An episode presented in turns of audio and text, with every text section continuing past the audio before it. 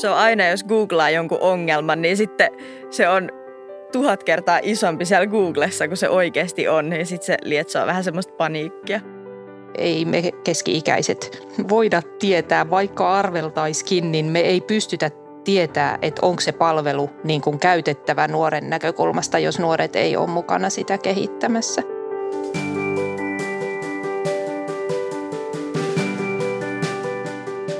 Nuorilla on haasteita hyvinvoinnin kanssa, mutta he aina löydä itselle oikeita palveluita. Ne palvelut voi olla myös tehty ilman nuorten näkemystä hyvästä palvelusta. Ja tähän me keskustajat haetaan tänään ratkaisuja. Mä oon toimittaja Katja Laja, ja tämä jakso on osa Diakonia ammattikorkeakoulun Dialogi-podcastia. Se kutsuu mukaan rakentamaan tasa-arvoisempaa yhteiskuntaa.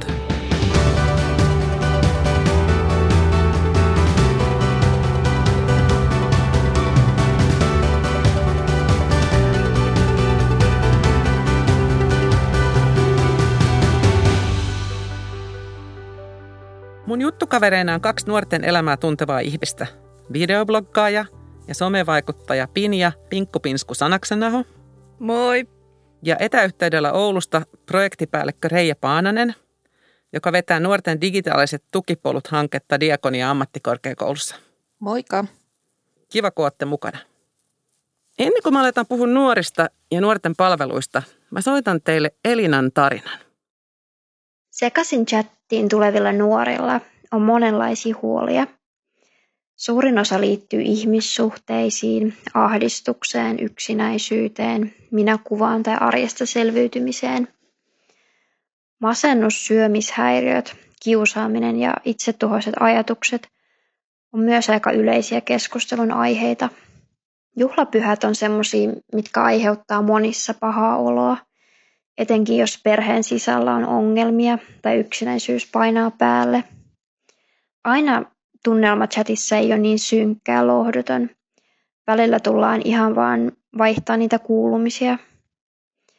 Nuoret kaipaa luotettavaa aikuista vierelleen, joka on läsnä ja kuuntelee, eikä säikähdä esim. puhetta nuoren itsetuhoisista ajatuksista. Aina ei tarvi välttämättä tehdä mitään ihmeellistä, että kaikkein ratkaisevinta yleensä just se aito läsnäolo ja kuuntelu. Siinä se oli. Tämän tarinan kertoja Elina opiskelee diakonia ammattikorkeakoulussa ja hän on koulutettu vapaaehtoinen tuolla sekaisin chatissa. Hän kuuntelee nuorten iloja ja huolia. Viime vuonna siellä palveltiin kymmeniä tuhansia nuoria. Pinja, saat tekemisissä omien kaverien lisäksi tosi monien muiden nuorten kaa – koska sä videoblokkaat ja oot somessa aktiivisesti. Saatko sä nuorilta paljon privaviestejä, eli yksityisiä viestejä, joissa ne tuo esiin niiden ongelmia? Kyllä mä saan. Tai että mä oon tosi monessa eri somepalvelussa, just Instagram ja Snapchat, missä pystyy laittamaan niin privaviestiä, niin kyllä varmaan Snapchatista tulee kaikista eniten tommosia. Jotenkin se on myös helppo silleen, että ihmiset tietää mut, mutta ne on sitten anonyymejä – että ne pystyy avautumaan mulle ja tulee oikeasti niin kuin tosi yksityiskohtaisiakin viestejä, että halutaan puhua omista ongelmistaan ja sitten mä vastaan niin kuin parhaani mukaan niihin. Niin, siis toi kuulostaa kyllä tosi hyvältä, että nuori uskaltaa jakaa vaikeuksiaan, niin kuin jollekulle kertoa niistä. Mutta sitten mä mietin samaan sitä, että, että miltä se tuntuu. Sä oot itse nuori, sä oot 18-vuotias. Niin, onhan se siis aika pelottavaa, että pelottava ajatus siinä on se, että jos mä sanon jotain, niin se ottaa sen just sille oikeasti elämän vinkkinä ja niin kuin tekee just mitä mä oon sanonut, niin sitten mä yritän olla mahdollisimman sille auttavainen, että me puhuu jollekin aikuiselle tai onko sulla joku kaveri, kelle sä voit puhua tai pystytkö puhua sun vanhemmille, että niin ohjaan jonkun toisen ihmisen luokse, että mä en ala niin antaa ohjeita, että okei, mitä tässä tilanteessa nyt kannattaa tehdä, että jätä ne kaverit tai jotain tämmöistä, koska mä en voi tietää niin kuin sitä koko tarinaa. Niinpä, ei toi ole mitenkään niin kuin helppo tilanne. No jos me katsotaan niin kuin tilastojen näkökulmasta, niin on kiinnostavaa miettiä, että miten nuoret Suomessa tällä hetkellä voi. Mitä sä Reija tähän sanot? Onko ne haasteet ihan samoja kuin ennen koronaa vai onko tullut jotain uusia esiin kenties? No kaiken kaikkiaan tietysti pitää heti sanoa, että, että kyllä Suomessa nuoret voi aika hyvin. Mutta kyllä tämä korona on tuonut tosi isoja haasteita ja semmoisia niinku uudenlaisia kysymyksiä, että e, ja mitkä liittyy paljon niin vaikka just siihen sosiaalisten suhteiden niin puuttumiseen tänä aikana – ja, ja että se liittyy nuorten elämässä niin hirveän moneen asiaan, että, että pitäisi vaikka rakentaa sitä omaa tulevaisuutta ja omaa identiteettiä ja sitähän tehdään niiden niin sosiaalisten suhteiden tuella. Ja nyt kun ne on ollut paljon poissa, niin kyllä tämä haastaa. Ja että esimerkiksi, no mikä ennenkin on ollut mielenterveyden haasteet, niitä on tosi isolla osalla nuorista, neljäsosalla, viidesosalla – niin kyllä ne on ihan selkeästi nyt niin kuin tänä aikana näyttäisi, että vielä semmoinen ahdistuneisuus esimerkiksi on lisääntynyt. Niinpä, toi sun kommenttireja kuvastaa sitä, että osalla nuorista menee hyvin, mutta on paljon heitä, keillä ei mene. Ja he tarvitsevat erilaisia apuja, erilaista palvelua, että ne voi parantaa sitä omaa hyvinvointia. Ja niitä palveluitahan on jo olemassakin ja uusia kehitetään. Puhutaan niistä seuraavaksi. Kun ajatellaan apua tarvitsevaa nuorta, siinä on ainakin kaksi isoa asiaa, joiden pitäisi onnistua, jotta sen nuoren asiat lähtee avautumaan. Ekaksi sen nuoren pitää löytää se palvelu ja toiseksi sen palvelun tulee olla tehty nuoren tarpeiden mukaan. Jos sulle Pinja tulisi ongelmia, osaisitko sä hakea apua? Mitä sä tekisit? Mm, no mä en ehkä heti ekana ole silleen, niin tiedä suoraan, että minne mä meen. Että jos mä koen, niin kuin, että mä tarvin just apua, niin mä varmaan googlaisin just jotain, mihin mä nyt tarvinkaan sitä apua, niin mä googlaisin sitä ja vähän tutkisin netistä. Voisin ehkä jopa kysyä joltain niin kuin tosi läheiseltä ihmiseltä, mutta en niin kuin suoraan tiedä, että minne mä menisin.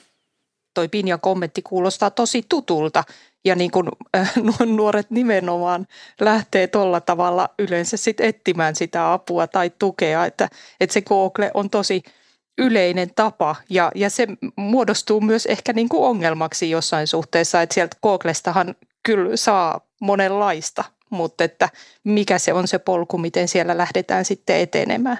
Jep, se on aina, jos googlaa jonkun ongelman, niin sitten se on tuhat kertaa isompi siellä Googlessa kuin se oikeasti on, ja sitten se lietsoo vähän semmoista paniikkia. Kyllä, että mistä löytyy niin kuin sitä sitten tavallaan sellaista oikeaa sopivaa tukea mihinkin tilanteeseen, joka olisi vielä sitten jotenkin nuorelle semmoista niin kuin luotettavaa. Niinpä. Niin, ja tuossa on niin mielenkiintoista, jos me leikitään vaikka jotain tämmöistä, että, että jos olisit vaikka surullinen, nyt kokisit, että sä oot tavallista surullisempi ja se on jotenkin semmoista vähän pysyvämpää ja pitkäaikaisempaa, niin mitä sä heittäisit sinne Googleen oikeasti siinä tilanteessa? Että millä sanoilla sä hakisit, hakisit ehkä sitä sisältöä? Apua. Mm, varmaan jollain mä tiedän, mikä masennus on, niin varmaan googlaisin, että niin kuin masennuksen tämmöisiä oireita ja, tai sitten jotain jatkuva suru tai jotain tämmöistä, mutta musta tuntuu, että ensin mä menisin niin kuin katsoa masennuksen oireita. Mm, aivan. Sä oot Pinja sanonut, että sä tiedät Mieli-Suomen mielenterveys ryn ja Suomen punaisen ristin sekasin chatin. Mistä sä tunnet sen? No mä selaan itse somea tosi paljon, niin onneksi sitä on markkinoitu silleen. Muut somevaikuttajat on ottanut se esille ja sitten on ollut just kampanjoja liittyen siihen. Ja sitten mun mielestä myös mun jotkut kaverit on puhunut siitä. Ja se nimi on muutenkin niin semmoinen mieleenpainuva. Niin sit se on jäänyt mieleen ja niin kuin tiedän sen varmaan pitkänkin aikaa. Niin ja sitten olisi sun helppo lähteä tavallaan etsiäkin sitä, kun se on jäänyt, jäänyt mieleen ja tälleen. Sitten se joskus sanoit, että just jotkut somevaikuttajatkin on sen – sen niin kuin nostanut esiin, että, että monet nuoret seuraa somevaikuttajia, ei kaikki. Monet seuraa, että sekin on yksi semmoinen hyvä, hyvä niin kuin vinkkikanava. Kuinka hyvin nuoret oikeasti löytää ne palvelut? Et sanooko tutkimukset ja selvitykset siitä jotain? No ei varmaan tutkimukset ja selvitykset ihan hirveät sano. Me ollaan tehty jonkin verran itse itse selvitelty ö, sitä hommaa. Ja no tietysti siis se on selvää, että, että nuoret ei tiedä palveluista eikä löydä niihin palveluihin. Että just toi sekaisin chatti, mikä mainittiinkin, niin on tehnyt tosi paljon töitä, töitäkin sen niin kuin löydettävyyden eteen ja, ja onkin saanut paljon käyttäjiä. Ja, ja sitä myötä tietysti se sitten niin kuin tulee tunnettuvuus lisääntyy ja, ja käyttäjiä saadaan enemmän, mutta että, mutta että kyllä se nuorille on, meillä on hirveän paljon niin kuin hirveän hyviä tukipalveluita olemassa, mutta että kyllä se on iso kysymys, että miten niistä saataisiin tieto – nuorille, että miten se, ne nuorten tuen tarpeet ja se saatavilla oleva tuki saataisiin paremmin kohtaamaan. Että kyllä se on tosi iso kysymys. Että kyllä varmasti niiden palveluiden markkinoinnilla, tukipalveluiden niin kuin aktiivisella markkinoinnilla siellä, missä nuoret on, ja toisaalta sit sitä, että, että se, niin kuin, sitä tukea tulisi tarjota mun mielestä paljon aktiivisemmin ja rohkeammin ja ehkä niin kuin sillä mielin, että mikään ongelma ei ole niin pieni, etteikö siihen kannattaisi hakea ja ottaa vastaan tukea.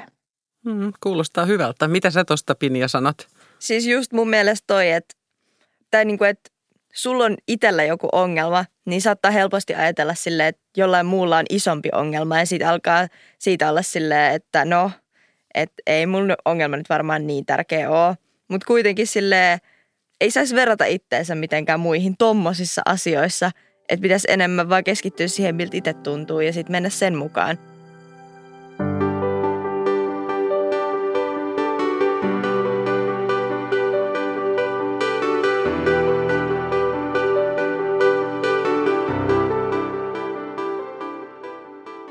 Jos miettii tätä markkinointia, on niin kiinnostava katsoa jotain esimerkkejä siellä kentällä. Että jos mä ajatellaan vaikka tuota sekaisin chattia, niin sehän on mennyt tuonne Discordiinkin. Ja sehän on tämmöinen nuorille ja nuorille aikuisille suunnattu yhteisöpalvelu. Ja alun alkaen se on kehitetty digitaalisia pelejä pelaaville, mutta nykyään siellä on myös muita nuoria. Ja nuoret juttelee siellä nimimerkeillä.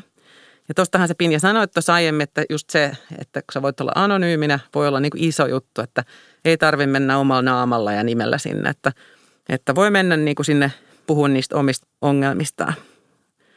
Ja sitten jos mä ajatellaan niin kuin muita projekteja, niin sä oot Reija tämän tsekkipalvelun parissa tehnyt hommia Diakonia ammattikorkeakoulussa. Ja siitä julkaistiin eka versio nyt tammikuussa. Ja siinä nuori vastaa kymmeneen kysymykseen omasta elämästään ja saa semmoisen yhteenvedon parissa minuutissa. Eli aika nopeassa ajassa. Nuori näkee siitä vähän, että miten hän menee. Ja sitten niin kuin se, että mistä voisi saada sitä apua. Ja tsekki niin kuin ohjaa nuorta eteenpäin sen oman haasteensa ja omien ongelmiensa kanssa. Kerro vähän tästä niin kuin tsekin ideasta.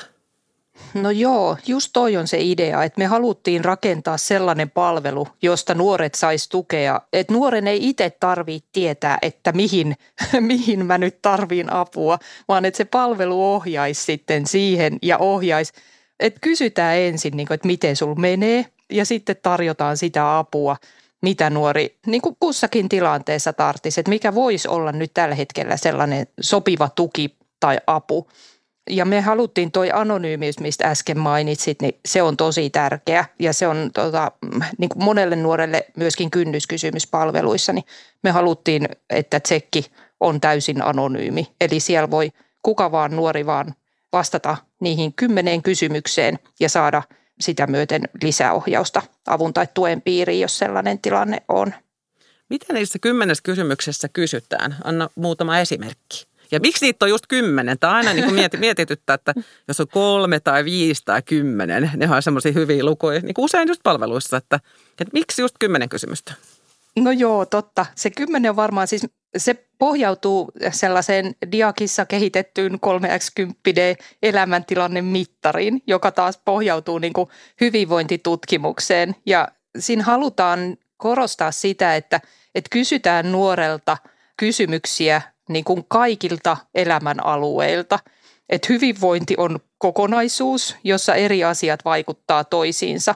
Ja siinä on tavallaan niin kuin ehkä yhdeksän sellaista niin kuin elämän aluetta, kysytään terveydestä, kysytään tyytyväisyydestä vaikka läheisiin tai ystäviin.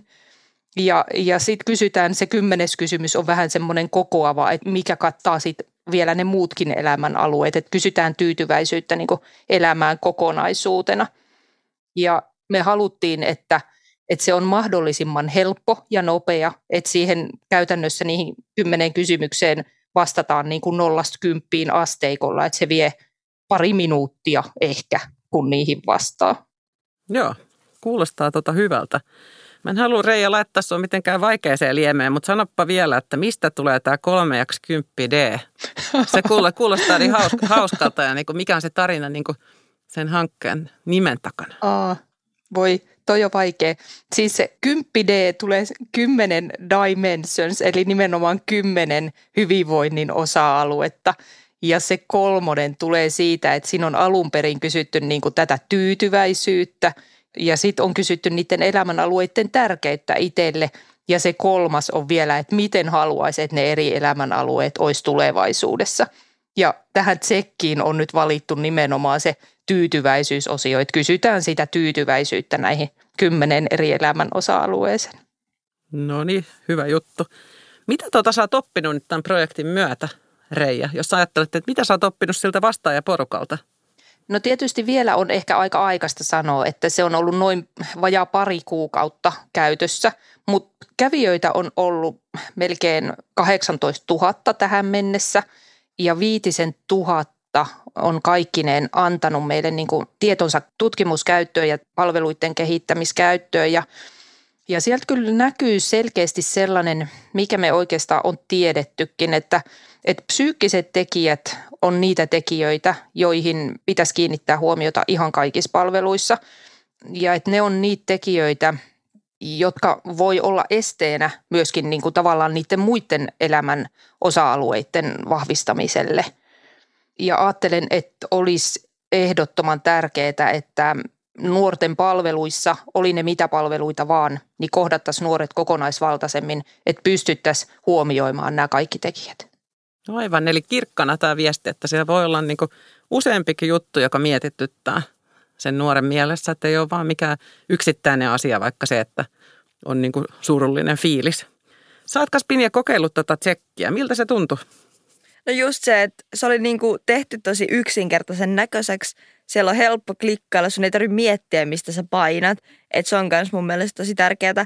Ja sitten ne kysymykset on just semmoisia, mitä ei välttämättä kysy itseltään. Tai silleen, harvoin mä mietin, niin kuin, että onko mä fyysisesti terve. Kuulostaa vähän tyhmältä, mutta silleen jotenkin elää vaan. Ja sitten ei ehkä mieti sitä, että voiko kroppa hyvin. Ei ehkä välillä kuuntele omaa kroppaansa. Niin se oli mun mielestä niin kuin – itselle tosi hyvä kysymys. Mutta sitten taas myös ne niin kuin mielen kysymykset, niin niitäkin on tärkeää kysyä, koska saattaa niin kuin omat aivot vaan sivuuttaa kaikki tuommoiset. Kyllä, eli siinä voi tulla todellakin ihan uusia, uusia näkökulmia. Ja sitten jos ajattelee, että, että joku sen tekee, kellä ei välttämättä olekaan nyt ongelmia, niin saa joka tapauksessa semmoista pohdittavaa itselleen. Ja ehkä myös muistaa sitten myöhemmin, että, oho, että jos tulee joku tilanne, niin hei, siihen on kyllä apui saatavissa, kun on se kokemus, että esimerkiksi tämmöisestä palvelusta, että pois sitten löytyy.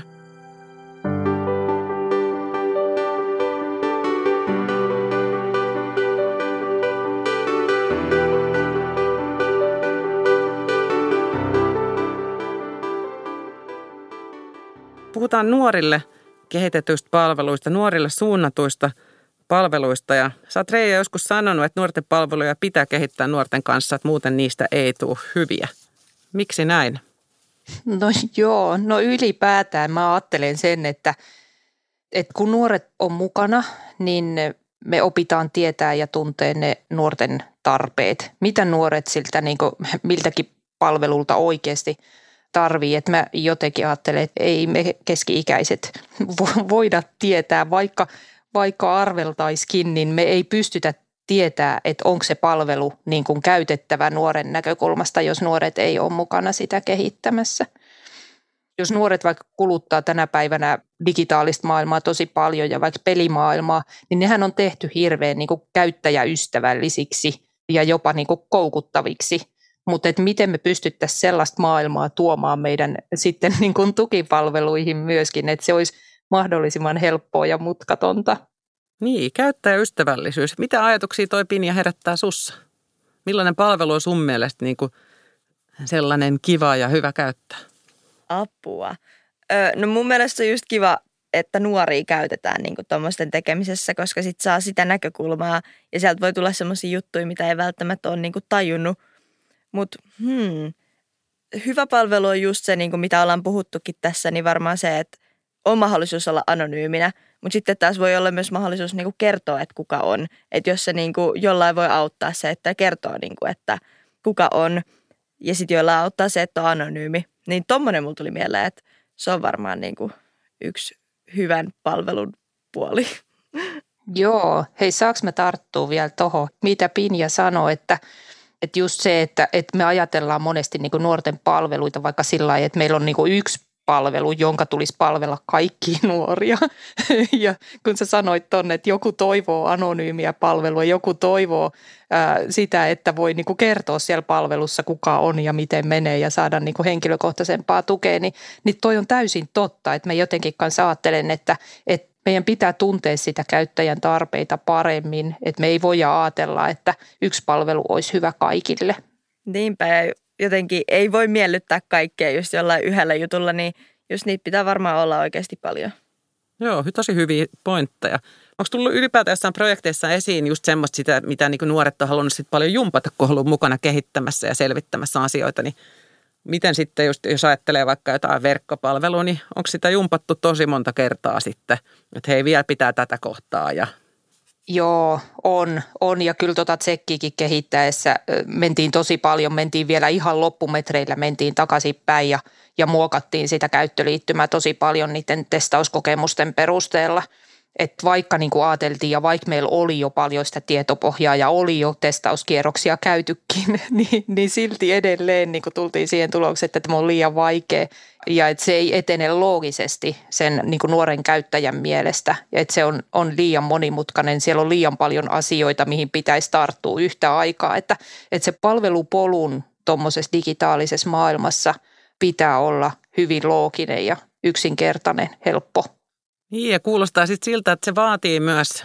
niin kuin oman aikansa, että siihen pitää käyttää paukkuja sen palvelun tekemiseen. Että jos halutaan hyvä palvelu, niin, niin se ei välttämättä synny tuosta noin vaan, vaan se voi olla niin semmoisen pitkäjänteisen työn tulos. Ja tämä on niin kuin mielenkiintoinen sitten miettiä sitä, että ollaanko tämmöisellä asenteella aina liikkeellä, että onko sitä aikaa riittävästi siellä.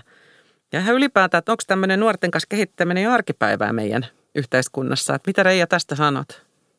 No ei oo, ei oo. Ja toi just, että pitäisi olla aikaa, niin joo, kyllä. Ja pitäisi niin jotenkin joka vaiheessa ottaa nuoret mukaan ja miettiä sitä käyttäjäkuntaa, että me osa nuorista, joita on ollut mukana, on sanonutkin vähän, että ei he halua olla mitään kiintiön nuoria, joita otetaan mukaan niin kuin johonkin vaiheeseen. Ja, ja tavallaan niin kuin just sen takia vaan, että pitää nyt olla nuori mukana, että, että jotenkin se täytyisi niin kuin – myöskin kun lähdetään kehittämään yhdessä niitä palveluita, niin pitäisi olla oikeasti sitä aikaa ja halua myöskin kuunnella, kehittää, sietää sitä epävarmuutta, että me ammattilaiset ei nyt tiedetäkään kuule kaikkea tästä hommasta, vaan että meidän täytyy nyt niin kuin oikeasti avoimesti katsoa sitä, että, että mitä tässä nyt niin kuin pitäisi tehdä, miten tässä pitäisi edetä ja lähdetään testaamaan, lähdetään kokeilemaan – palataan takaisin, testataan uudelleen.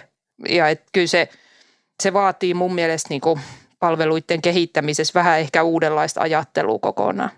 Joo, siis mä voin sanoa tuohon, siis mulla tuli mieleen, kun meillä oli yläasteella, mä en muista oliko vielä ala-asteella, mutta yläasteella silleen, aina vuosittain niin kuin meidän piti vastata semmoiseen kyselyyn. Mä en tiedä mikä se oli, mutta siellä oli ainakin about sata kysymystä kaikkiin terveyteen ja hyvinvointiin liittyen. Niin mä muistan, kun siis sata kysymystä, se oli niin paljon, siinä oli niinku just numerovaihtoehdot, että ykkösestä vitoseen, niin en mä lopussa edes jaksanut miettiä enää. Kysyttiin vaan, että meneekö sulla hyvin? No menee, ihan sama. Silleen niin kuin, mä vaan vastasin niihin, että mä saan tehtyä sen.